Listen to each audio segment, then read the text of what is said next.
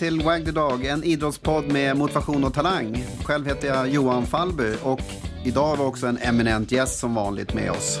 Det handlar om idrott, det vet ni, det handlar om motivation och det handlar om talang. Så direkt över till eh, den eminenta gästen som vi har här i studion idag. Andreas Ivarsson. Vad gör du här idag?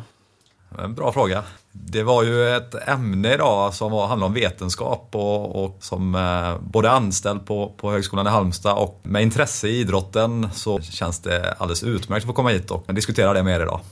Ja, men det låter bra det. Jag vet ju, vi har ju haft mycket att göra med varandra genom åren. Och, eh, kan du inte berätta lite grann var du kommer ifrån? Det hörs ju att jag är västgöte givetvis, men annars så eh, disputerat i psykologi. Eh, anställd på Högskolan i Halmstad sedan några år tillbaka. Håller på en hel del med idrott och det är fotboll kanske framförallt då som har varit min, min idrott. Så försöker förena forskning och, och praktik i någon bra kombination. Sen eh, har ju du varit en stor talang inom bollidrotten har jag hört från andra, även fast du sitter här och är ödmjuk. Så både handboll och fotboll? Både handboll och fotboll, lite grann. Och sen har ni ett gemensamt eh, ämne som ni är väldigt intresserade av, du och Magnus. Och jag vet att ni kommer nörda ner er idag. Jag hoppas jag kan hänga med under tiden. För vi kommer prata idag om egentligen då som du säger vetenskap, evidens, idrott. Hur hänger det här ihop? Vad är kunskap och hur använder man kunskap? Hur värderar man kunskap? Och det är ju så här i Donald Trump-tider är det ju ganska enkelt att, att säga att det finns olika synsätt på vad kunskap är och hur man använder det egentligen. Ja, det som eh, brukar visa den snutten med Barack Obama. Han ger en liten känga till Trump i något tal och det finns på YouTube. Fantastiskt. Han säger något i stil med It's not cool not to know what you're talking about. Det har blivit helt plötsligt coolt att bara använda magen och liksom slänga ur sig saker och ting till höger och vänster som Trump gör utan att ha stöd. Och liksom det är det som eh, Obama är inne på här. Liksom att det inte är coolt att inte veta vad man snackar om, att inte ha koll. Och där kommer vi in på det här med vetenskap och liksom, hur vet du det när du slänger ur dig en sak? Hur vet du det? Andreas säger att han har meriter från landslaget i fotboll, hör vi här. Han har spelat högt upp i, i handbollselitserien, han har spelat hockey på elitnivå och allting.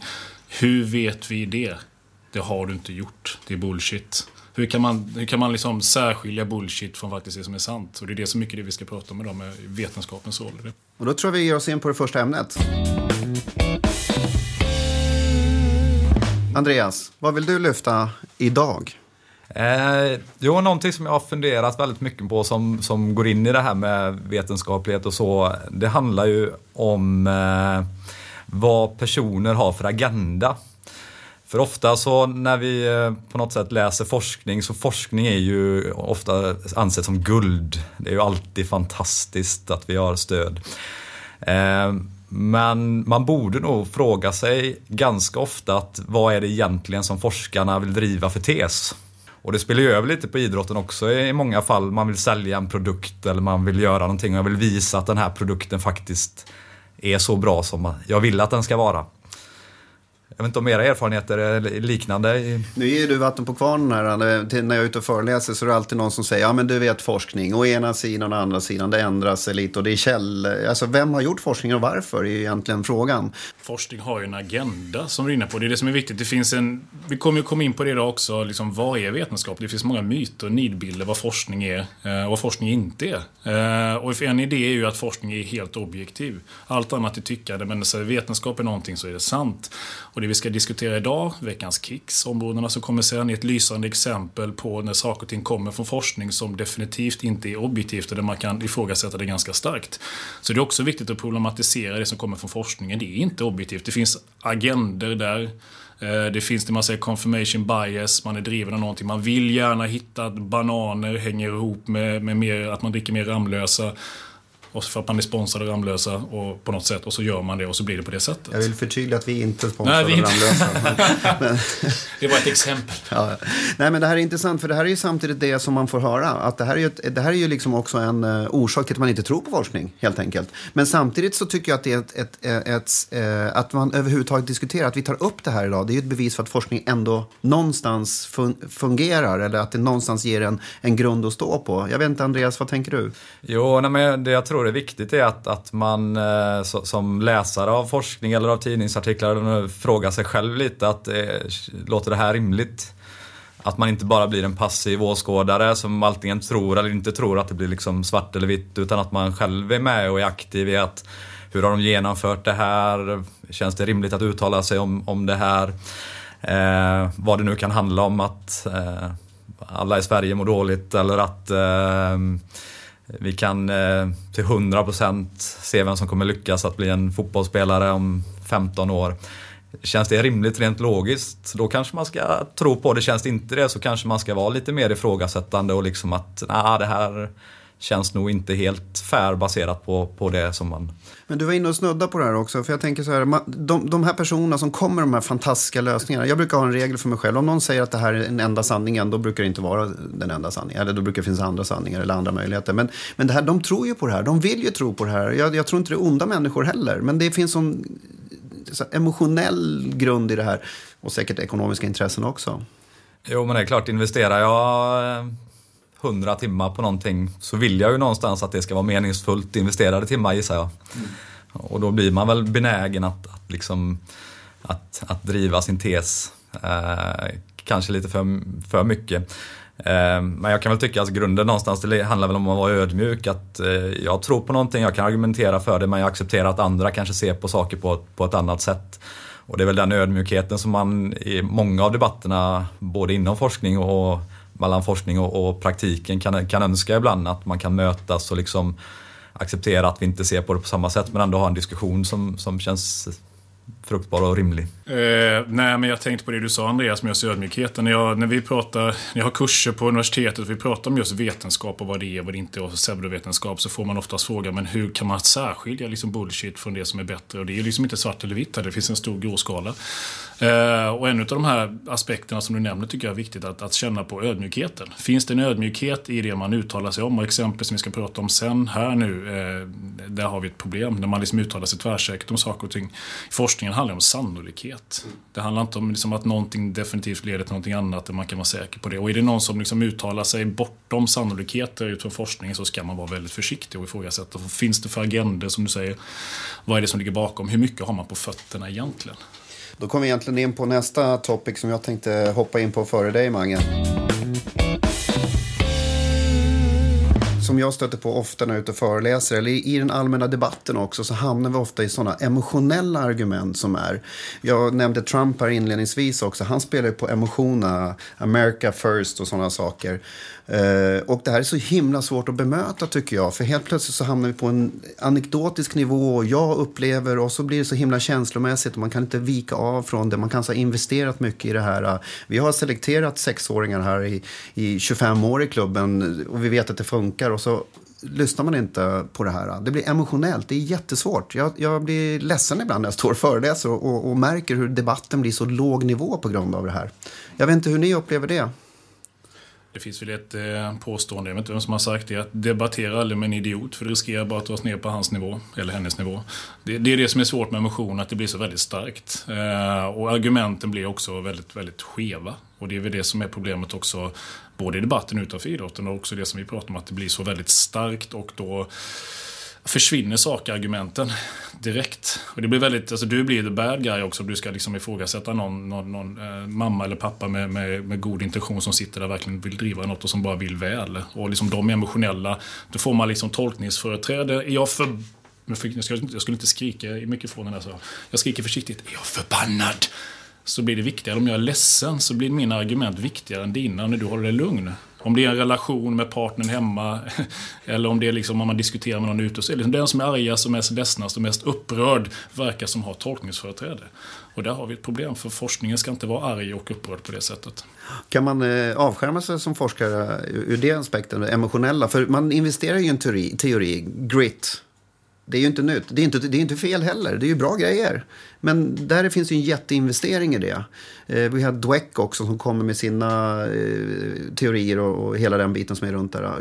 Du som forskare, Andreas, sitter du där och sliter ditt hår?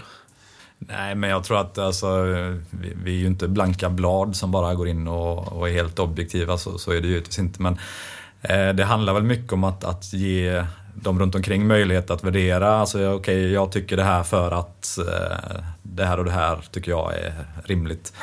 Men då ska ju jag ge dig möjlighet att, att också värdera. Tycker du att det här låter rimligt? Tycker du det så tycker vi samma sak. Tycker du inte det så har du all rätt att argumentera från ett annat perspektiv. Men det är väl just det som är svårt som du säger att, att möts man av mycket emotionella argument jag kan ju aldrig underkänna att ni känner så. Det är ju det som blir utmaningen. Medan om man har ett logiskt resonemang så kan jag faktiskt säga att jag håller inte med dig. Men jag kan inte säga att du känner inte så. Och det är där som liksom någonstans det blir ett problem i att bemöta och argumentera för att det är på så olika nivåer. Och det är väl utmaningen. Ja, den är knepig. Det är lite det, emotioner är ju lite grann retorikens doping. Som, om, du, om du blir förbannad eller arg eller ledsen och tar till de knepen så har du liksom dopat dig. Då blir det svårt i debatten för andra runt omkring ser ut som att du får mer rätt av ingen anledning egentligen. Så det är det svåra. Som Andreas då ju forskar kring idrottsskador. Det finns vissa modeller och teorier där som, som man lär sig tidigt och som man tror på. Man får ju det som man säger confirmation bias, bekräftelsebehov också. Man tittar bara på där bevisen är. Den druckne sjömannen som kom ut från puben liksom tappar nycklarna. Eh, var letar den sjömannen efter nycklarna? Där det lyser i ljuset. Inte utanför för att man är van vid att titta där det lyser. Vi är ju likadana. Vi letar efter nycklarna där det lyser. Där vi förväntar oss hitta saker och ting. Och vi är också till viss del, eller till väldigt mycket, vi är, det, vi är ju människor.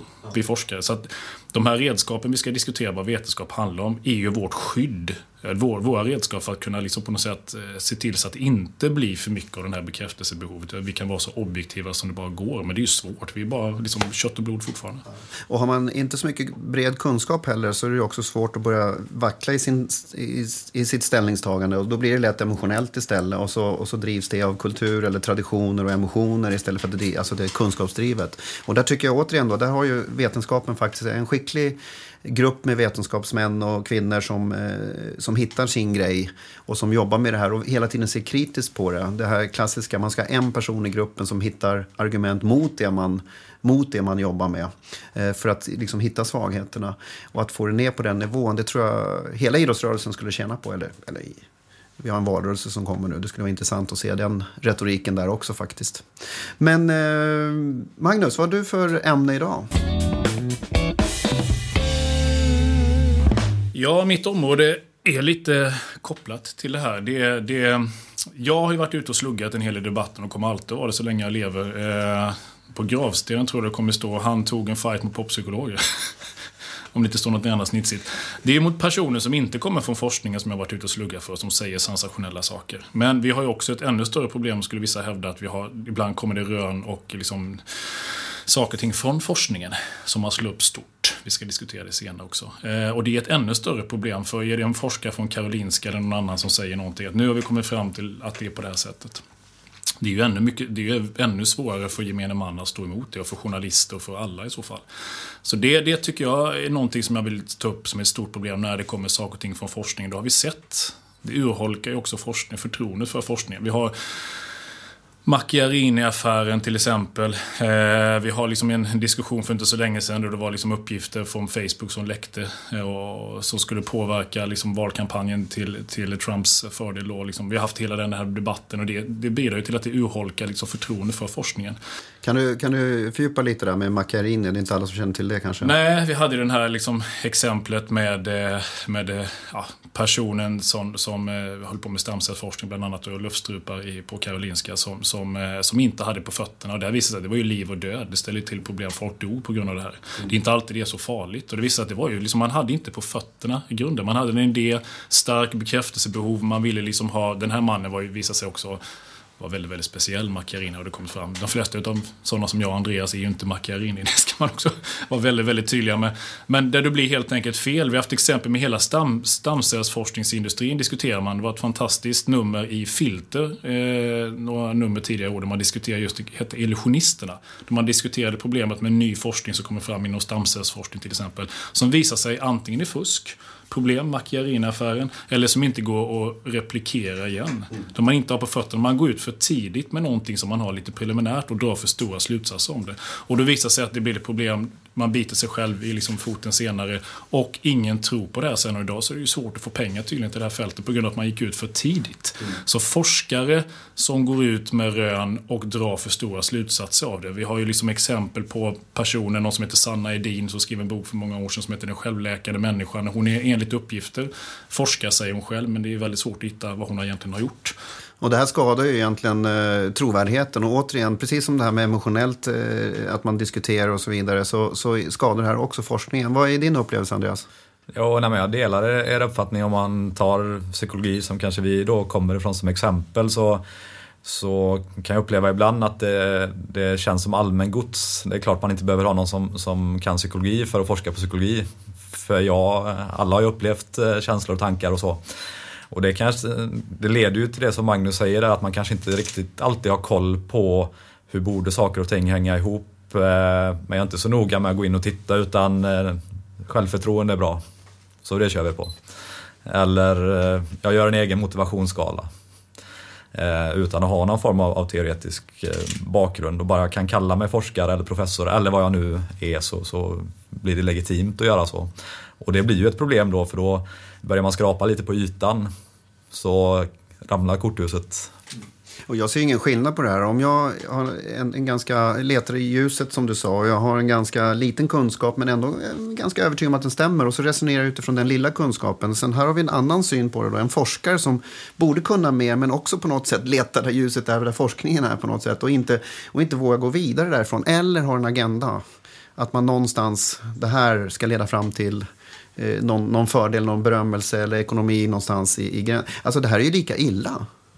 Det kanske till och med, jag ska inte säga att det är värre för, för liksom faktaresistens och bullshit och pseudovetenskap är lika illa varifrån den kommer. Mm. Men det är svårare att, eh, på tal om faktaresistens som man pratar mycket om, det är mycket svårare att stå emot om det kommer från ett, liksom, ett, ett ställe från universitetet, från forskningen som förväntas att det här ska vara bra saker. Men hur ska jag då som lekman som sitter ute här nu och, och, och, ser all den här fina forskningen som kommer. Och så en del är ju högkvalitativ forskning, precis som all annan verksamhet. Det finns, eh, jag brukar säga det finns bra skolor, lite mindre bra skolor. Det finns bra fotbollsklubbar och lite mindre bra fotbollsklubbar och så vidare. och så vidare. Vilken verksamhet den är i. Så finns det också bra och dålig forskning. Hur ska jag kunna avgöra det som sitter där? Det är nog den vanligaste frågan man får av student också. Hur ska vi kunna skilja på det? Eh, jag tror en, en, en viktig sak är att liksom särskilja på en enstaka studie och vad hela fältet säger. En fjäril gör ingen sommar. En, vi har många exempel. där En liten studie kommer fram som visar något som kanske blir spännande. Men det är bara en liten studie och all annan forskning, är precis tyngden som vi redan vet, pekar åt ett annat håll. När man pratar om Google Scholar har ju det som ett motto, standing on the shoulder of giants, att stå på giganters axlar. Det är det forskningen handlar om. Var finns merparten? Var finns tyngden? Tyngden i bevisen idag. Och kommer en enstaka studie som visar någonting annorlunda så det är det det handlar om. Alltså ett litet träd kan visa en sak men om du zoomar ut och ser på hela skogen så ser det helt annorlunda ut. Och nu vet du vad, nu kommer vi faktiskt in på veckans kicks här alldeles strax. För det är precis det det här handlar om. Eh, var, alltså, för jag upplever ju så här också. Hur ska vi begära att en människa som alltså, det, forskning är abstrakt för, dem, för, för de flesta människorna. De går ju inte till källan. De går inte in på Google Scholar ens en gång. Eh, och då kommer de aldrig att se källan, så de kommer ta del av det populärvetenskapliga och böcker, artiklar och sånt som skrivs. Som då är ytterligare ett steg bort från originalkällan och ännu svårare att upptäcka om det är fel eller rätt eller bra eller dåligt. För där skriver man ju då sina uppfattningar utan att i alla lägen ha täckning för det. Så ska vi gå in på veckans kex då? då? Vad tycker ja, du om det? Ska, innan, innan vi gör det kanske jag ska säga någonting innan jag glömmer det. Eh, jag får tummen upp från vår producent här. Eh, betyder, är det, betyder det att, det att vi gör Att han är fortfarande glad. ja, att han är fortfarande glad. Jag tänkte bara säga, din fråga Johan är väldigt viktig. Vad kan man göra? Eh, det finns en fantastisk eh, en verktygslåda. Det är egentligen vad vetenskap handlar om. Googlar man på Baloney Detection Kit så hittar man det en intressant sida. Inte skinka då? Det handlar inte om skinka. Nej, okay. Det baseras egentligen Balloon Detection Kit kort på bakgrunden på Carl Sagan som är en känd astronom och kritiker. Som som en gång sa “There's a lot of baloney out there”. Och då menar inte han skinkmackor, då menar han bullshit. Det finns mycket strunt där ute som inte har stöd. Och hur kan vi, hur kan vi särskilja den här ballonen från det som har stöd? Och då har man plockat fram, baserat bland annat på hans idéer, då, det här Baloney Detection Kit som är en verktygslåda. Som gemene man, en forskare, en förälder eller en politiker kan ställa sig tio checkfrågor så här, verktygslåda. Hur kan vi bedöma den här, den här liksom vetenskapen? Hur kan vi bedöma den här kunskapen? Så googlar man på det så hittar man de här liksom, Är något för bra för att vara sant så är det förmodligen inte sant. Hur ser sammanhanget ut egentligen? Finns det agender, precis som Andreas har lyft ut egentligen? Eh, och så vidare. och så vidare. Det är tio ganska enkla checkfrågor som man kan liksom ha i bakhuvudet. För som du säger som gemene man, det är jättesvårt att hålla koll och kunna särskilja det. Men kan man ifrågasätta någonting med hjälp av det här Below Detection Kit så är det väldigt, väldigt, väldigt bra början. Kanske köra det på nästa. Kör det. Och nu kommer vi in till eh, veckans kicks. Våran ödmjuka syn på saker som kanske inte alltid fungerar optimalt eller kanske har en god bakgrund och vilja.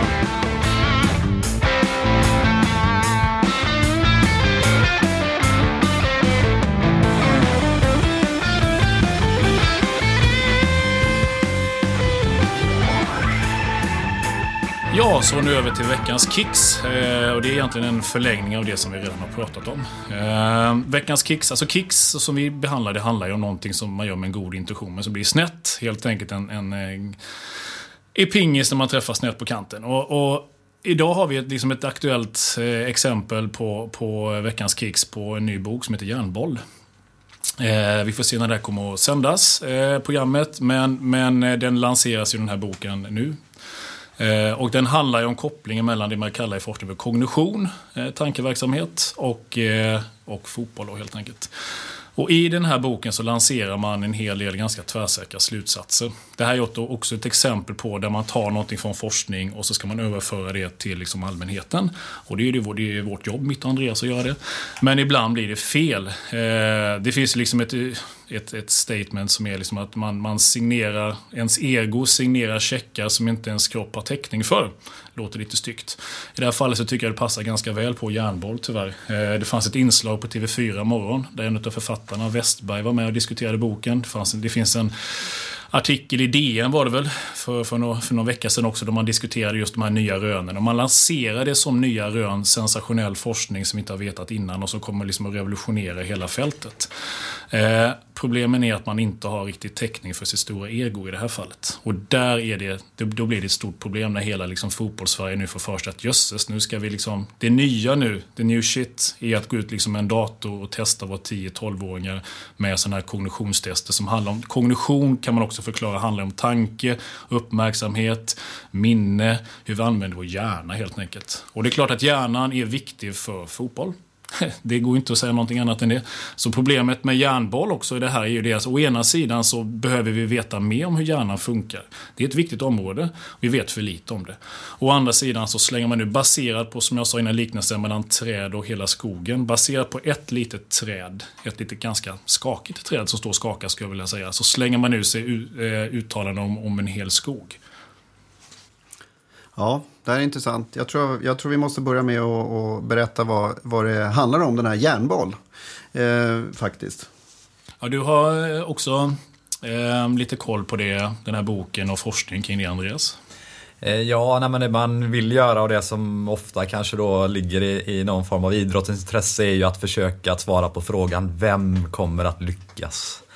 Det är ju det som troligtvis har dominerat forskningen eh, i många år. Från lite olika perspektiv, precis som, Magnus säger. Och, tesen de driver här då är att man ska kunna screena för eh, kognitiva funktioner egentligen då, alltså hur jag tar beslut som inte alls har med fotboll att göra och sen säga att är du bra på detta då kommer du att lyckas bli fotbollsspelare om 10-15 år. Mm. Eh, och det är väl inte så enkelt riktigt och det är väl det som är problemet då att, att vi kan inte lägga tid på något som troligtvis inte funkar. Rakt av. Eh, man kan säga att basen... Det låter faktiskt logiskt. Jag måste ta det där. ja, men det är just det som, vad har vi liksom, det man uttalar sig om. Hur vet vi det? Det är den centrala frågan jag brukar säga till mina studenter. Två saker. Vad vet vi egentligen och hur vet vi det? Eh, och det kan man ju ställa frågan, hur vet de det egentligen? Vad är basen för den här boken och liksom artikeln och så vidare? Det är ju forskningsstudier som har gjort. Det är på Karolinska. Så det är klart att det är liksom ett prestigefyllt ställe, man litar på den forskning som kommer därifrån. Eh, men det är bara mer eller mindre några enstaka få väldigt skakiga studier man har baserat det här på. Och återigen, få träd som har tveksam kvalitet kan man faktiskt säga också. Det finns en hel del, vi skulle kunna nörda ner oss på tal om att jag och Andreas är nördar i teknikaliteter kring forskningen och de här studierna är långt ifrån felfria. Det finns en hel rad felkällor. Eh, jag är faktiskt förvånad att de har gått igenom den här granskningen om jag ska vara ärlig. Eh, och baserat på det då att de är så skakiga så ska man vara extremt ödmjuk som Andreas var in på, in, in på innan. Och vara väldigt försiktig uttala sig och i värsta fall uttala sig försiktigt ödmjukt om sannolikheter. Det man gör i både boken och mycket annat är att man uttalar sig ganska tvärsäkert om att det här är liksom the new black, the new shit, nu ska vi köra med kognition, nu vänder vi upp och ner på hela fotbollen. Det här är jätteviktigt. Då man egentligen inte har så mycket på fötterna för att uttala sig. Det är spekulationer i bästa ja, fall. Jag har ju faktiskt en skön bakgrund till det här. Jag satt ju på Fotbollförbundet som ansvarig för beteendevetenskapen då och eh, blev kontaktad av eh, en forskare då de här två gentlemännen var involverade i projektet redan då misstänker jag. Både Westberg och Petrovic som har skrivit det här eh, med några kollegor till. Och eh, de skickar in ett under. Han kontaktar mig. Jag blir skeptisk direkt. De använder eh, metoder då. De använder instrument och mätmetoder som inte har någon relevans i en praktiskt eh, komma in i fotbollen helt enkelt. Hur man spelar fotboll och så vidare. Den, den, den korrelationen är så låg så till och med jag kan se det som bara en forskar-wannabe. Och eh, jag skickar ut det här materialet till ett antal forskare runt om i Sverige och eh, folk eh, ler eh, lite ödmjukt och säger det här är nog, ja, det här ska vi nog inte satsa pengar på. Och de fick inga pengar från, eh, från fotbollförbundet heller. Sen har de drivit det här vidare och de kommer fram med resultat som ni då, där kan man dissekera ganska långt. De är inte tillräckligt bra. Det finns, jag, i min uppfattning av det här, den, den, den slutsats man kan dra ur den här forskningen är att om du spelar mer fotboll så kommer du bli bättre i fotboll. Det är ungefär den nivån det ligger på. Och det vet vi väl ganska väl redan. Det är ganska väl belagt att om vi spelar lite fotboll så blir vi lite bättre. Och sådär.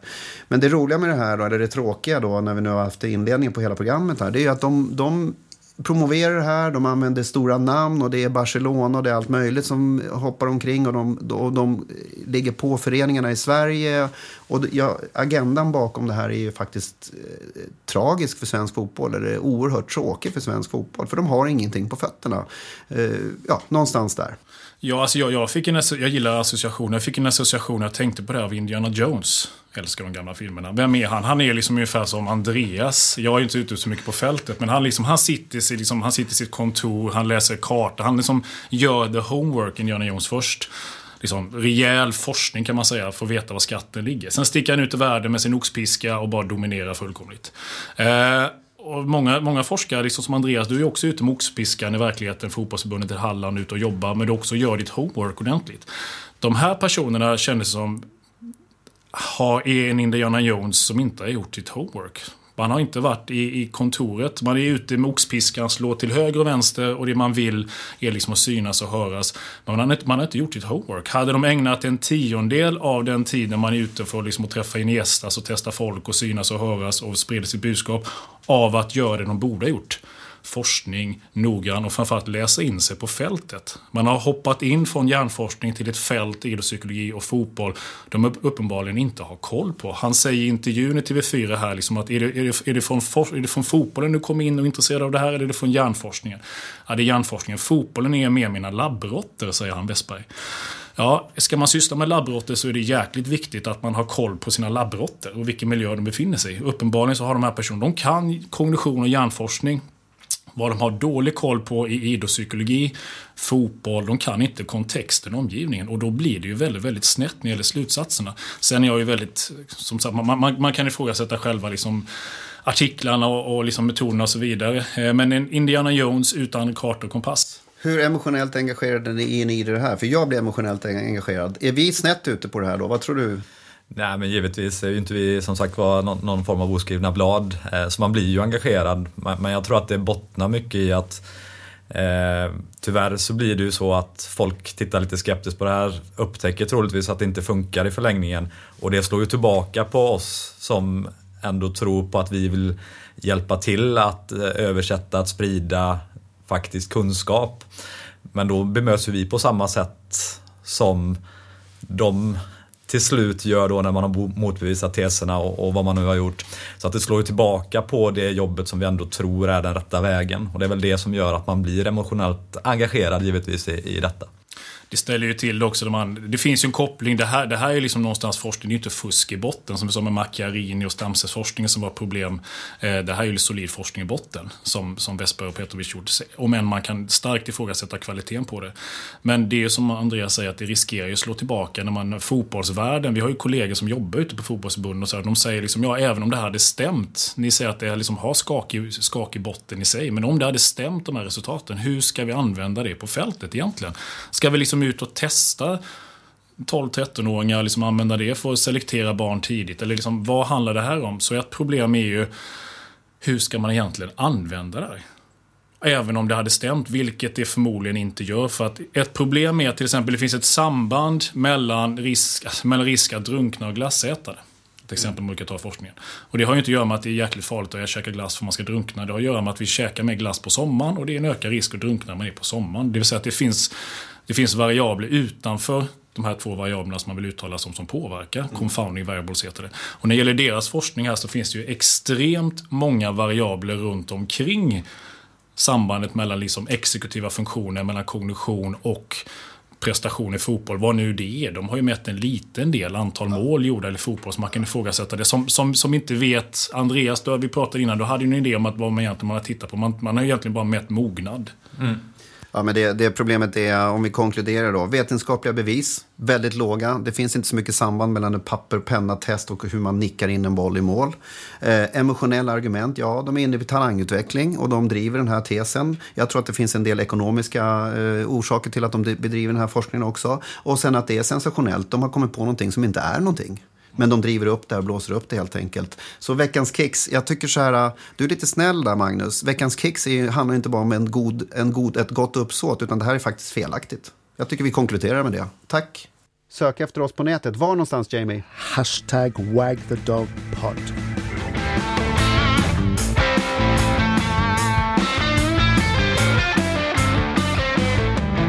Så har vi kommit till huvuddelen i dagens podd. Eh, det här som vi har diskuterat hittills visar ju vilka problem det är. Alltså forskning är å ena sidan något elfenbenstorn, någonting konstigt och någonting som är långt borta från verkligheten.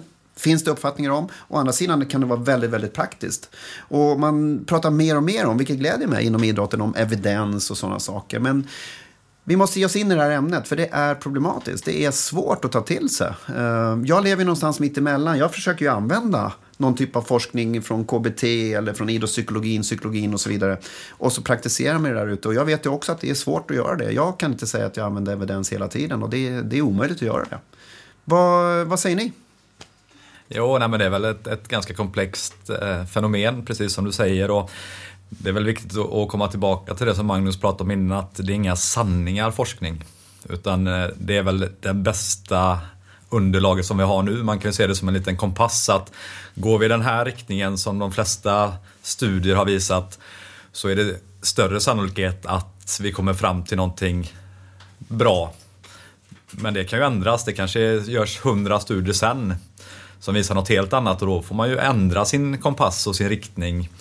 Eh, lite som när jorden var platt ett tag och sen så kom man fram till att den var rund. Det var ju någonting liksom revolutionerande.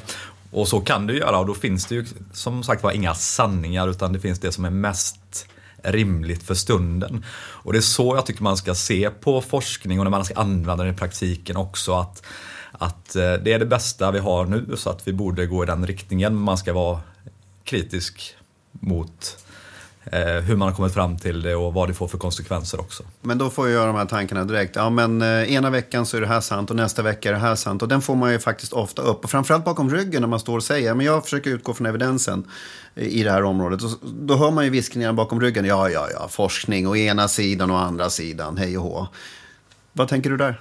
Eh, jo, nej, men så, så är det ju säkert. Eh, och eh, jag tror att ett ord man ska ha med sig i det här är något som kallas för reproducerbarhet. Och det innebär i princip att ju fler studier som visar samma sak, då kan jag börja kanske närma mig, inte någon sanning, men jag kan börja att närma mig någonting som, okej okay, det här makes sense.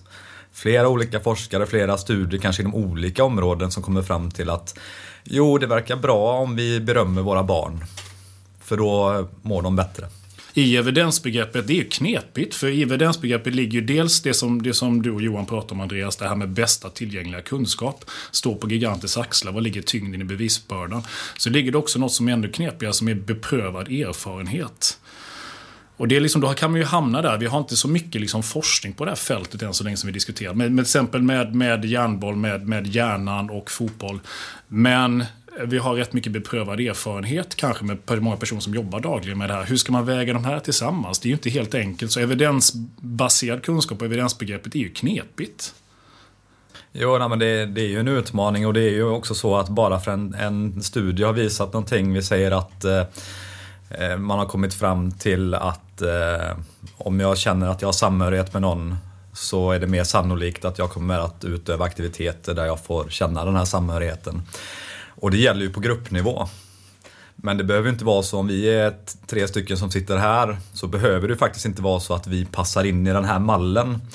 Och det är väl där kanske som då kopplingen mellan beprövad erfarenhet någonstans och, och forskningen kommer. Att, att eh, forskningen, väldigt generell, beprövad erfarenhet, extremt specifik. Och det är klart att visa båda, kan jag väga ihop båda och de går åt samma håll, då har jag ett ganska starkt case ändå. Utmaningen blir väl att jag, om jag bara tror på min unika upplevelse, försöker packa på den på er också. Att det var fantastiskt för mig att vara på elitlägret, så alla måste få åka till elitlägret. Mm. Men, men, eh, du, du är inne på evidensbegreppet här nu på något sätt. Men, men, om du definierar begreppet evidens utifrån, eh, jag vet att det ser lite olika ut i olika områden såklart, men inom psykologin då.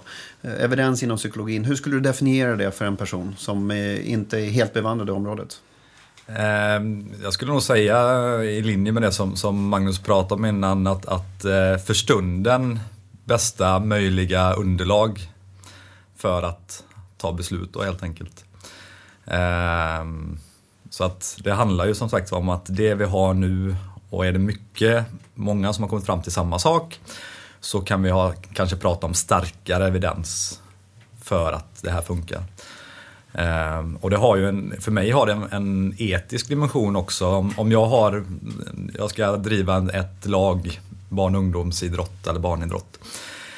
Är det inte min skyldighet då att försöka att, att arbeta på ett sätt som med största sannolikhet kommer att göra den här miljön så bra som möjligt? Eller ska jag gå på min magkänsla och, och köra på att jag var ute och sprang på 70-talet när jag eh, tränade så att det måste vara den rätta vägen. Eller ska jag gå på det som många studier har kommit fram till att så här borde jag arbeta för att barnen ska må så bra som möjligt, för att de ska fortsätta idrotta och vad det nu kan vara mer i, i den. Så att på något sätt så, så tycker jag att man borde i alla fall använda det mer som en guideline, som en kompass för att staka ut vägen mot eh, hur borde jag arbeta för att ha den största chansen att få ett bra resultat. Man pratar om best educated guess. Mm. Det är också viktigt det du säger Andreas eh, utifrån forskningens perspektiv. Idag, var ligger tyngdpunkten i bevisen? Vad tror vi idag? Eh, om du och jag sköter vårt jobb som forskare så ska vi också kunna vända kappan efter vinden. Visar det sig nu om 10, 15, 20 år att eh, Westberg och gänget att de har istället för att vara ute och göra reklam för sina studier och testa folk runt om i världen så har de gjort hemjobbet. De har gjort ordentliga studier som håller, många studier. Vi har fått en liten skog som pekar åt det här hållet exekutiva funktioner är viktigt för fotboll. Då ska, ju, då ska vi också kunna gå åt det hållet och säga ja men nu börjar vi få ganska mycket evidens, nu kan vi börja snacka. Då är det något intressant. Så det, det är det här problemet är också. Nu. Det är här problemet är. Exekutiva funktioner är ju viktiga för fotboll. Men det är bara det att vad är det egentligen de undersöker? De undersöker inte det som på, med tillräckligt bra metod och eller redskap. Så de, de, är ju ändå i ett spännande område och jag är ju den första som säger jättekul, det här området är spännande, det här är viktigt och, vi, och kan vi lära oss någonting? Så man kan ju också då se det här, även fast vi är väldigt kritiska på det, så kan man se det som en start på någonting. Och då är de, blir de ju de här upplåsta forskarna som går ut lite för tidigt och säger alldeles för tydligt att så här är det, det här fixar vi. Liksom. Det, här, det här är the shit. Så, ursäkta uttrycket. Ja, men, det, det, det, är väl det precis som du säger Johan, det är det som är största. Sen kan man ha massa olika åsikter kring det här, men det är som är största synden i det de har gjort. De har gått ut alldeles för tidigt och varit för tvärsäkra. Mm. Så evidens, om man ska göra det enklare kan man väl säga det du säger Andreas, är alltid från någon slags skala från en magkänsla. Hur vet du det? Vad baserar man det här på? Ja, men jag har en känsla av att, att det, det är nog bra att göra på det sättet. Ända upp till att man har gjort forskningsstudier, till att man har systematiska forskningsöversikter. Man har många tunga studier som man väger samman. Har vi så mycket tyngd i någonting, då kan vi börja uttala oss lite mer säkrare. Sen har vi ett problem. Det är en helt ny studie av eh, Richard Bailey som kom här nu. Och jag vet inte ens om den, den är publicerad online i varje fall. Och Eh, där de tittar på hur många neuromyter som tränare eh, tror på. De har uppemot en 500-600 tränare någonstans ligger det. Där de har frågat eh, neuromyter. Och neuromyter är exempelvis att man har olika lärstilar. En del lär sig auditivt och så vidare. Och där är det alltså uppemot 60 procent som tror på de här neuromyterna. Och det är ju, tittar man på forskningen idag så är man relativt övertygande. Eller det, som du säger, best educated guess är att det här inte är funktionellt. Hur kommer vi åt det här? Eh, jag tror att mycket av ansvaret ligger på eh, forskare att paketera saker och ting på ett eh, användbart sätt. Och där får jag väl skylla, eller be om ursäkt lite för vårt eget fält. för ofta kan du, väldigt ofta så är det ju så att, att forskare är tämligen dåliga på att översätta det till praktiken på något sätt. Vi sitter och pratar om exekutiva funktioner nu om man går ut till gemene man så, så är det nog inte så många som kan definiera en exekutiv funktion. Utan det handlar väl om att göra det eh, meningsfullt i den kontexten där man har, har varit. Och, och där tycker jag forskare kan ta ett bra mycket större ansvar än vad de gör idag. Definiera exekutiva funktion då? Exekutiva funktioner handlar mycket om våra alltså, övergripande hjärnfunktioner som handlar om att eh, arbetsminne eller minne, ta beslut eh, eller att stoppa stoppa beslut egentligen, alltså att, att kunna kontrollera sina, sina agerande och de processerna som ligger bakom dem. I, eh, men det är inte det som tränaren behöver höra utan tränaren vill ju på väldigt enkelt sätt ha översatt, okej, okay, det handlar om beslutsfattande kanske. Man tar många beslut i fotboll eller i handboll eller i innebandy eller vad nu spelar för, för sport. Eh, och tränar du på de här A, B och C så kommer att öka chansen för att spelarna utvecklas på ett bra sätt. Det är ju den paketeringen som jag tror att man måste göra för att nå ut till eh, gemene man. Och där blir utbildningar väldigt viktiga, till exempel tränarutbildningar och andra typer av av forum. Jag tror definitivt, vi sa innan Indiana Jones, eh, järnbollpersonerna här var liksom kanske inte lyckade Indiana Jones som har glömt göra hemjobbet. Vi behöver ju många fler Indiana Jones som har gjort hemjobbet, som har läst på om kartorna och kompasserna, men som också är ute i verkligheten med oxpiskan. Lägger sig i debatten. Vi, vi jag och Andreas som är på universitet och högskola, vi är betalda av skattemedel för att ge oss in i debatten, för att vara med i poddar, för att liksom tycka till om saker och ting, för att föra ut våra resultat. Och där gör ju liksom järnbollsgänget sitt jobb, att de för ut kunskapen på ett, på ett sätt som de är betalda för. Men det blir fel ändå. Så vi behöver ju fler Indiana Jones som ger, ger sig ut i debatten, som berättar om resultaten, som för ut det. Det är absolut det är helt, helt nödvändigt för forskningstrovärdighet. Men då, då har jag en uppgift till er här nu som är, nu sitter jag med två forskare här, två eminenta forskare. Och då, jag är ute och föreläser mycket och det här med tabeller hit och dit i, i eh, lagidrotterna framförallt då, så har ju debatterats mycket. Och eh, vad finns det för evidens för det här då? Varför, varför 12-åringar, varför inte tabeller och så? Det är väl kul med att vinna lite och så. Det är ju väldigt motiverande dessutom att vinna och så. Tabeller, ja. Jo, nej, det har ju varit en het debatt de senaste åren och det är väl både Sverige och Norge tror jag som man har eh, tagit det här steget. Och det är väl här som det, det blir komplicerat för att fråga folk, ja vad finns forskningsstudien bakom det här? Ja, den har jag fått kan jag säga 48 gånger. Och vad har du svarat då? Uh, nej, men det var det jag tänkte du skulle svara på. uh, nej, men det... Jag har en uppfattning om det här. Men det är ju spännande att höra hur du tänker kring det. Jo, nej, men problemet är ju då att det finns ju kanske ingen studie som är gjord i Sverige exakt här där man har gjort ett, ett vetenskapligt korrekt studie, att longitudinell studie, man har följt över tid och man har sett hur det här utvecklas som jättemycket folk och vad det nu är. Och det är väl där utmaningen ligger om någon frågar exakt Nej, det finns ingen studie. Nej, men då funkar det inte så. Det är väl ofta det som blir reaktionen från de som frågar. Eh, men däremot om man tittar på teorier kring motivation till exempel. Eller kring, eh, jo motivation är nog ett bra, bra exempel här. Så säger ju de formerna av teorierna att glädje är viktigt till exempel. Men det är kul att vinna. Det är kul att vinna, absolut. Fast man har inte kontroll riktigt över det själv. Mm. Eh, och det kan man ju inte alltid ha. Men det kanske, problemet är ju att om jag bara förstärker barnen när de vinner. Eh, så blir min enda källa och det enda som blir viktigt blir att vinna. Mm. Och då är vi ju kanske inne i ett problem, för kan jag inte kontrollera det helt själv så kan jag ju faktiskt inte få den här förstärkningen. Jag kanske spelar ett jättedåligt lag, vinner aldrig. Och det slutar med att vi aldrig får någon förstärkning. Alltså jag får aldrig några positiva eh, komplimanger eller vad det nu kan vara. Och då eh, slutar man säkert att idrotta eller att man mår dåligt eller vad det nu kan vara. Och då blir det ju ett problem. Ehm, men problemet är ju ofta att vi kanske inte har de här studierna som folk efterfrågar. Men vi har ett ganska väl, eh, välomfattande underlag för att argumentera. Men det är ju återigen lite det vi var inne på. Sanning versus sannolikt. Vi har inga sanningar, men det bästa möjliga ligger i att arbeta så här. Mm. Så inom motivationsforskningen så hittar du en del bevis. Och, och räcker det då för att det här ska vara evidens? Ja, det är bästa möjliga evidens för stunden i alla fall. Mm. Mm. För det jag brukar säga, du ställer frågan till mig, jag brukar säga att det är många olika forskningsområden eh, inom psykologin då. Du, du kan blanda in ledarskap till exempel. För eh, när, och det är väl det som är en av orsakerna till att man kommer fram till att ta det här beslutet med, med tabeller och inte tabeller. Just att det, det, det framkallar lite sämre ledarskap hos en, eh, hos en grupp av tränare som då börjar toppa och ja, kanske lägger onödig press på som också påverkar andra delar. Och man kan ju också titta, börjar man toppa tidigt så finns det ju medicinsk forskning och fysiologisk forskning som att det ger negativa effekter. Så mitt, mitt svar brukar vara att ja, vi, vi har inte en studie. Vi har inte kunnat göra så att vi delar in Sverige i två randomiserade grupper där hälften har tabeller, andra hälften har inte tabeller. Och så kör vi det här i 10-12 år och sen drar vi de rätta slutsatserna av det här. För den studien är omöjlig att genomföra rent praktiskt och, ja, eller överhuvudtaget. Uh, och utifrån det så kan vi säga däremot best practice från ett antal olika områden pekar i den här riktningen. Så idag är det kanske ett klokt beslut att göra på det här sättet tills vi kanske har en annan metod längre fram.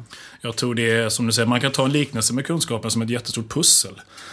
Eh, när det gäller järnboll som jag sa innan så kan man säga att de flesta pusselbitarna ligger upp och ner på och eh, vi ser inget mönster. Då ska man vara väldigt försiktig och uttala sig om vad mönstret, vad pusslet ska visa. När det gäller den här diskussionen med tabeller så kanske vi inte har den där pusselbiten som exakt visar just det här i mitten. Men vi har väldigt mycket andra pusselbitar som vi har lyckats vända upp och ner på rätt sida, pussla ihop så vi ser tydligt vad mönstret ska bli. Som Andreas sa, vi har ett tydligt underlag från massa teorier från annan forskning runt omkring det här som pekar i samma riktning. Att använda tabeller tenderar att ge direkta negativa problem helt enkelt, men också indirekt att det skapar en miljö där vuxna, framförallt i närheten, tenderar liksom att bete sig på ett sätt som vi inom psykologin vet väldigt väl är dåligt för att vi ska behålla så många som möjligt. Så det är liksom de här indirekta effekterna som är problemet av tabell. Tabeller i sig kanske inget problem, men det tenderar liksom att, liksom att putta vuxna framförallt i en riktning som gör att det blir sämre för barnen. Att fler riskerar att sluta tidigare. Och det enda man kan säga säkert är liksom att okej, okay, hur vet vi att Kalle eller Lisa kommer bli duktig? Ja, sluta oss har vi ingen aning. Det enda vi vet är att kan vi, få, kan vi, kan vi liksom få dem att fortsätta så länge som möjligt så har vi liksom bättre möjlighet att förutse om vi nu är intresserade av talang. Så finns det evidens i den här frågan? Jag skulle säga att det finns, stark, jag skulle säga att det finns stark, stark evidens. I det här fallet har ju liksom de instanser som har gått på den här linjen lutat sig ganska mycket mot best evidence. Men då, är det, då kommer vi in i, min poäng som vi hade i mitt ämne här idag. Alltså, då kommer det här emotionella. Då sitter det ju 300 lirare och, och eh, liksom mår dåligt av att det inte finns tabeller. För de upplevde minsann att det var viktigt med tabeller. Och varför har vi inte frågat barnen egentligen då? Andreas, vi går ut och frågar 10 000 barn här. Vill du ha tabell? Åttaåringar. Då hade du säkert eh, hittat många som hade sagt ja, jag vill ha tabell. Och varför det? Då, varför gör vi inte det då? Eh, nej men det är väl som, som Magnus säger, det kanske inte är barnen i sig som är problemet om vi nu pratar om, om, om problem. Eh, det är ju vuxna, när vuxna försöker att forma miljön som en vuxenvärld. Där det viktigaste idag handlar om att, eh, att lyckas. Jag är inget om jag inte lyckas. Och det är klart, lägger jag det filtret på barnidrott så är det ju bara ett fåtal som kan, som kan lyckas. Jag tror säkert om man hade stängt ute vuxna, det är ju en utopi givetvis, och låtit barnen spela och spela med tabeller och vad som helst, så tror jag det hade funkat alldeles utmärkt. Man kan ju sticka in det, varför frågar vi inte barnen? Ja, min son Max, frågar honom vad han vill käka, han vill, han vill spela tv-spel 24 timmar om dygnet, han vill äta pizza jämt och godis på måndag, tisdag, onsdag, torsdagar. Det är det han vill. Det låter vi inte han göra. Eh, å andra sidan har man frågat barn mycket, varför idrottar man, vad är det, vad är det, varför tycker du det är kul och så vidare. Då dyker ju x antal saker och ting upp. Och indirekt blir det ett problem när man har tabeller. Det som är kul, det som gör att barn tycker det är kul att idrotta och vill fortsätta mer, det ställer till problem indirekt via tabeller. Så man har ju gjort den typen av forskning också. Man vet ganska väl liksom vad det kan ställa till med, med för problem. Men vi vet ju inte alltid Barn vet ju inte alltid, och vi vet inte alltid liksom vad det är som gör, leder till något långsiktigt. Så tycker nog jag också fått när jag varit ute och föreläst frågan från, från föräldrar som tydligt har agendan att jag blev minsann, jag blev inte, de säger inte det så högt, men jag blev ingen fotbollsspelarexpert, men nu ska minsann min son, han ska få den chansen inte jag fick. Och han vill, Kalle träna åtta gånger i veckan fast han är sju år, så ska han få det. Det är ju han som vill det själv. Vem är du som står där och säger att forskningen inte, det finns ju forskning och forskning. Precis som du säger Johan, de här argumenten. Och då får man säga, ja jag är ledsen, men liksom skogen pekar åt det hållet. Det du säger, det är liksom magkänsla, det pekar åt ett annat håll. You do the math. Men det, det, det blir emotioner som vinner i slutändan, ganska enkelt. Ja, man hamnar ju där. Det är det som är lite problematiskt och, just det här med utbildning, att man hamnar någonstans. Vi måste utbilda folk kring det här. Men det, man, kan, man kan ju vända på det också, det här med evidens. Vi kanske började lite grann, inte i fel ända, men varför behöver vi vetenskap? Varför behöver vi evidens överhuvudtaget? Klarar vi inte oss på det man kallar för sunt förnuft? Varför ska vi ha de här, liksom, den här verktygslådan? Vad är den till för egentligen? Varför behöver vi vetenskap? Ja, men det, är väl just... det är intressant att höra den frågan från en professor faktiskt. Svara på den. 30 sekunder. Nej, men det, det, är väl en valid fråga kan jag tycka och det finns väl inga rätta eller felaktiga svar här. Men från mitt perspektiv så, så handlar det ju mycket om att, att eh, i vissa fall så handlar det ju om eh, att, att styrka vad som är hälsosamt eller undvika att göra skada på människor. För att vi har ett tillräckligt bra underlag för att kunna uttala oss om att gör vi X så är sannolikheten stor att Y kommer hända eller att Y inte kommer hända.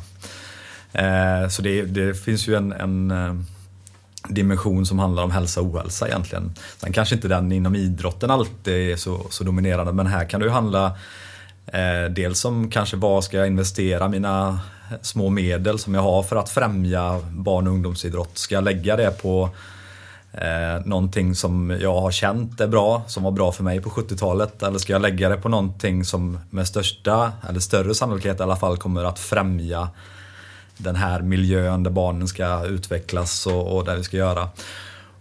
Så det handlar ju mycket om att hjälpa oss att prioritera våra insatser för att öka chansen för så, så bra utfall som möjligt mot det mål som vi vill. Då. Det kan väl vara olika mål givetvis. Det är ju ett problem, alltså vad man vet ganska väl, det finns en nobelpristagare, Kahnemans fantastiska bok Tänka långsamt och snabbt, att, att om vi inte använder de här redskapen så är vi väldigt sårbara för att ta genvägar i tänkandet som inte blir bra. Vi är inte särskilt objektiva, vi tar inte bra beslut, vi är väldigt ja, helt enkelt sårbara. Så vi behöver de här redskapen som egentligen vetenskapen är för att kunna komma fram till så säker och bra tillförlitlig kunskap som möjligt. För annars är risken att vi tar massa genvägar. Och ett problem som du är inne på Andreas, vad, vad, är, vad, liksom, vad är risken med att vi använder sånt som inte har stöd? Med myter och pseudovetenskap. En risk med Macchiarini-affären är väl liksom att det kan leda till ohälsa och stora problem. Att en person avslutar liksom cancerbehandling, det var inte hans fall, men annat liksom för att gå på någon annat eh, som inte har stöd. Det händer ju väldigt sällan inom, inom idrotten, men framförallt det stora problemet är det man kallar för opportunity costs.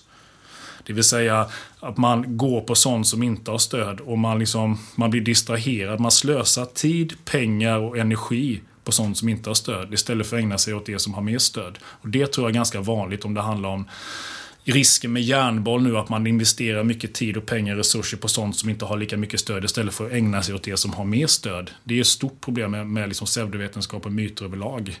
Eh, och sen riskerar det att fördöma oss överlag. Om vi går på de här sakerna när det är liksom valår, det är stora frågor med miljön och allt möjligt som vi ska lösa. Går vi på de här sakerna när det gäller det lilla, som idrotten då, så riskerar vi att sänka ribban för kritiskt tänkande när det gäller annat också. Mm. Vad, vad, vad, kommer vetenskapen ha för betydelse framöver? Eller hur ökar man vetenskapens betydelse framöver? Tillgäng, tillgängliggör den egentligen är ju frågan. Jo, nej, men det tror jag. Man är på väg mot det. Det finns något som kallas för open science som handlar mer om att man ska vara transparent och, och fler ska kunna få tillgång till eh, datamaterial och till artiklar och vad det nu kan vara. Så att jag tror att det är på väg dit. Utmaningen där blir ju att då kommer ju eh, Kalle, 40 år, ha tillgång till allting och då handlar det mer om att hur ska Kalle värdera det som han får tillgång till som inte är berättat den här gången utan som snarare då är skrivet. Jag har originalkällan kanske. Men hur ska jag värdera om detta är bra eller, eller dåligt?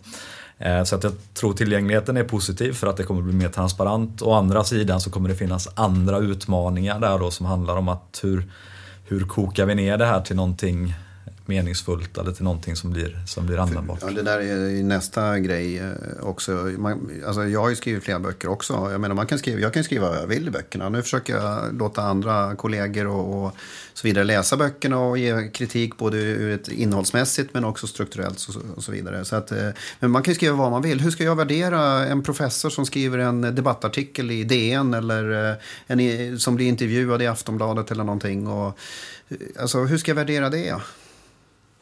Nej, det var ju lite det som, som vi diskuterade innan att har jag professor på min titel så är jag en auktoritet. Mm. Eller det är så som man upp, uppfattas i många fall tror jag. Eh, och det finns ju en utmaning men det ligger ju också på professorn då, eller på den här personen att vara ärlig och vara transparent. För det är klart att jag kan ha en åsikt men då kanske jag ska redogöra för varför har jag den här åsikten. Och sen är det upp till dig som läsare då att värdera, okej okay, låter, det här, låter det här rimligt? Så att det ligger ju ett ansvar på både professorn men även på mig som läsare att vara lite kritisk. Och inte bara leta efter de här ja eller nej frågorna som, som jag upplever ofta när man är ute och, och föreläser att, att folk vill ha sanningen, de vill ha det rätta svaret. Funkar det här? Och det är väl där som utmaningen i forskningen, det som både Magnus och, och du har varit inne på, att utmaningen för oss handlar väl om att vi kan aldrig säga ja eller nej. Så att vi passar inte in riktigt i det som människor vill ha inte bara på det sättet kanske. Nej, vi, vi har ju till skillnad från många som, som eh, slänger sig med snabba sanningar i media. Det, det funkar ju två minuter i tv-soffan när man har en enkel lösning på allting. Man har ett trestegsprogram för ett bättre liv. Liksom. Vi har ju aldrig det i forskningen. Har vi inte alla en dröm om att sitta i tv-soffan och ha titeln expert under oss? Nej, fy sjutton. Skjut mig om jag gör det i så fall. Allah expert. Kan Nej, notera, det... Jamie, noterar du det där? Att vi har tillåtelse i så fall. Jag vet inte om det håller i rätten. Men, men den, den frågan som då, jag vill återigen liksom ge tips kanske här i slutändan. Att, eh, till människor återigen, hur kan man plocka fram hur kan man, de här verktygen? Eh, gå in på eh, hashtag hur vet du det? Hur vet du det är en en eh, kan man säga, organisation av 70-tal, eller sammanslutning av 70-tal organisationer som har gått ihop och försöker liksom så här, ha lanserat den här som en kampanj. Vad är de viktiga frågorna? Nu är det ju valår dessutom för att vi ska få mer evidens i debatten. Så hashtag hur vet du det? Och där finns det liksom en kort beskrivning av vilka liksom frågor man ska ställa sig kring någonting. Till exempel ställa sig frågan vad är sammanhanget i det här? Om det är järnboll eller vad det är för någonting. Hur ser det ut egentligen? Vad är pusslet? Vad är skogen egentligen? Hur passar det här in i helheten? Går det här att förklara på ett enklare sätt? Jätteviktigt. Man kommer med en flashig ny liksom ser liksom att eh, något häftigt, coolt eh, ja, armband eller någonting ska kunna förklara prestation eller liksom exekutiva funktioner. Kan vi förklara det på ett enklare sätt egentligen? Vilket man Får man tänka på neurolinguistic programming ja, NLP och, till exempel. NLP är ett lysande exempel på man har en jättekomplex ja. teori ja. som egentligen vi kan förklara på ett väldigt mycket enklare sätt. Det, det, blir liksom fel. Kan forskare ha fel? En fråga som de har också. Precis som vi har haft ut det här nu. Fel och fel, men kan man ha agender? Kan man ha liksom dragits slutsatser som inte... Kan man ha egon, för stora egon och dragit slutsatser av någonting som man inte har stöd för? Det kan man definitivt ha. Går det att jämföra? Forskning på råttor säger kanske inte så mycket om människor. Forskning på en grupp kanske inte säger någonting annat. Då kan man inte uttala sig hur som helst. Vad säger andra studier? Det här är något av de här poängen, de här enkla frågorna som man lyfter upp i den här hashtaggen Hur vet du det? Fantastiskt initiativ för att liksom, för att liksom föra ut det här med vad är vetenskap och föra ut det mer liksom i debatten. Men det här är ju extremt viktigt. Jag tycker vi kommer tillbaka till det hela tiden. Dels har vi kvalitet på forskning och, och, och mindre kvalitet och så vidare. Det finns duktiga forskare och mindre duktiga och så vidare. Så är det ju i alla områden. Men vi är tillbaka till det här. Det är fortfarande otroligt komplext. Du kanske hoppar in i, i den här hur vet du det och, och kollar och googlar och grejer. Men du måste ha en grundkunskap en, en, en ba, basal kunskap för att kunna tolka. För nu är det en professor som uttalar sig om det här i en tidningartikel någonstans. Hur ska jag som person kunna göra det? Hur, hur kan vi komma vidare i den frågan, Andreas? Du sitter ju ändå eh, ganska inne på ganska många områden inom idrotten eh, och, eller inom grupper och så vidare. Hur, hur får man ut det? Eh, jag tror att det handlar mycket om att, att eh, även förbund och andra organisationer tar ansvar att, och eh, kanske fokusera mer på det här i de utbildningsinsatser som ändå görs. Det kanske inte är det absolut viktigaste att under utbildningstillfällen flytta koner i två timmar ute på planen. Utan man kanske istället borde sitta ner och diskutera kring nu låter det ganska tråkigt kanske att diskutera vetenskap, men, men om man gör det på ett väldigt tillgängligt och, och tillämpat sätt så tror jag att man har väldigt goda chanser att ändå sprida och eh, hjälpa människor att problematisera kring eh, olika aspekter som då har kanske med idrotten och hur jag ska agera och, och, göra. Så att det tror jag kan vara en väg i alla fall att få ut budskapet på ett, på ett bra sätt. Och det här är ju inte enkelt, för man vet ju också att förbunden sitter ju i sina tajta budgetar och, och de ska producera material och komma upp på kontakter med universitet och kunniga personer och då ska värderas hit och dit och så här. Alltså det är ju en superlång process. Ja, nej, men det är det. Men min, min bild är väl ändå att det, i Sverige att man har börjat ta steg inom en rad olika idrotter mot det här att, att försöka att bygga ihop akademin med Eh, den tillämpade delen med fotbollen eller handbollen eller vad det nu kan vara. Som, så att jag tycker ändå att man är på rätt väg. Sen är man inte långt ifrån framme men, men om man möts och börjar diskutera så, så tror jag att det blir lättare att forma de här eh, aspekterna. Vi har ju också en viktig del, tror jag, eh, kopplat till utbildning. Att vi har ju fler och fler personer, våra studenter på utbildningar de senaste 10-15 åren, både Halmstad, Göteborg och Stockholm överallt, som har läst idrottsvetenskap och psykologi, har ju kommit ut och finns ute på fältet nu. Och de är ju viktiga gatekeepers. Och när man köper in utbildningar, när man liksom gör utbildningsmaterial, har man med sig det här modersmjölken. Även om man, man, glöm, man minns kanske inte de här punkterna från liksom från eh, Baloney Detection Kit som man skrev en tenta på för tio år sedan. Men, men någonstans har man, man har mött det här innan, man har de här redskapen med sig någonstans. Då ökar det ju kompetensen och sannolikheten överlag. Så det är en långsam process. Men ju fler studenter, ju fler personer som kommer ut med de här redskapen, desto, liksom, desto stabilare läge, för, desto bättre plattform har vi för att liksom föra ut vetenskap. Mm. Och det här går ju tillbaka också, som jag märker ofta, beställarkompetensen är också en intressant fråga som vi inte ens har berört idag. Alltså vad, vad frågar man efter? Du får ju svar efter vad du frågar efter. Och, och, förbund eller föreningar och så vidare har ju, har ju kanske inte förmågan att ställa rätt frågor för att få in rätt kompetens. Vi har också eh, ett projekt på psykologen, bara kort, som de pratar om, något som heter Scarcity Theory, som några kollegor med vi tittar på, som handlar om att när vi är i press, när vi har lite resurser, vi vet att om vi har dåligt, om vi är tidspress så tar vi sämre beslut för då får vi tunnelseende. Nu har man lanserat en teori som handlar om att det handlar inte bara om tidspress utan om brist på resurser. Har man sämre betalt, är man i en pressad miljö så tenderar man att ta sämre beslut. Och det är kanske också någonting just på fältet. Att man är oftast i en situation där man har kanske ont om resurser, man kanske inte har så mycket folk som har koll på det här, man har tidsbrist och allt möjligt. Och då är risken att man tar en genväg. En, en halvtaskig lösning idag är bättre än en, mer, alltså, än en bättre lösning om, om tre veckor, för vi har inte tid med det. Det berömda lapptäcket.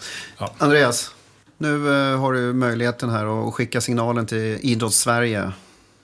Vad gör vi med vetenskapen? Det, här, vi, det finns massa problem. Det finns positiva sidor också. Och sen ska vi inte glömma att det inte bara är idrottspsykologin vi pratar om här. Jag tror att det är ett generellt problem inom, inom idrottsvetenskapen överhuvudtaget. Eller vetenskapen överhuvudtaget. Men, men nu, nu, har, nu har vi någon typ av program här framöver som, som du eh, får oinskränkt makt. Åh, fantastiskt. Det lät livsfarligt. ja, jag vet inte, men vi, vi måste nog flytta. Till en forskare. Eh, nej men det handlar mycket tror jag, om man nu får liksom eh, en idealvärld. Det låter vackert i alla fall. I, i eh, så tror jag att det handlar dels om att eh, människor eh, blir lite, lite mer vetgiriga. Att man eh, vågar och skapa sig tid för att verkligen ta reda på underlag och liksom ta reda på vad, vad grundar sig det här på egentligen. Och det här är i Twitter-tidens tidevarv? Twittertidens... Eh... Man kan styra en värld via Twitter och så ska vi bli mer nyfikna. Ja.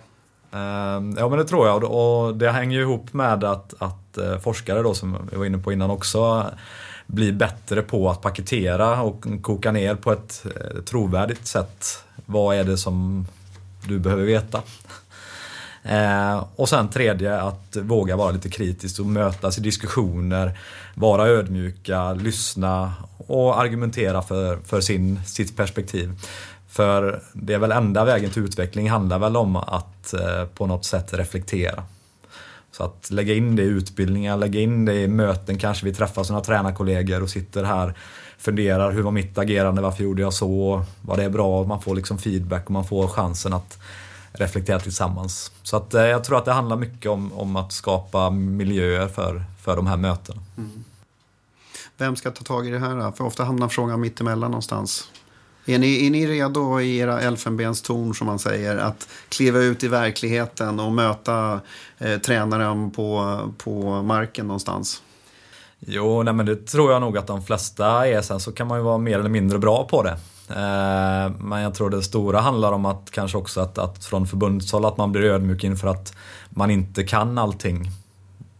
Och tar in folk från olika professioner som kan bidra med sin kunskap och sitt att vara liksom en generator i en sån här typ av diskussion. Eh, så att det handlar väl om att båda parter så att säga är med och bidrar med det som de är experter inom delgivningskompetens hos forskarna och beställarkompetens hos eh, idrotten. Är det en bra sammanfattning? Det var många fina ord i samma mening där. det har varit fantastiskt att lyssna på er båda två. Andreas, eh, du kommer naturligtvis gå in på hashtag wagthedogpod om du vill komma i kontakt med oss i framtiden. Absolut. Om du inte har gett upp hoppet efter det här samtalet vi har haft här. Och hur vet du det? Hashtag hur vet du det? Den tar vi med oss tycker jag klockrent. Och var nyfikna, ta till er kunskap. Det är fantastiskt där ute, idrotten är spännande. Och tro inte på allt som sägs även om det kommer från Karolinska Institutet. Eller från oss här. Eller från oss här. Tack för idag. Tack så mycket. Tack Andreas.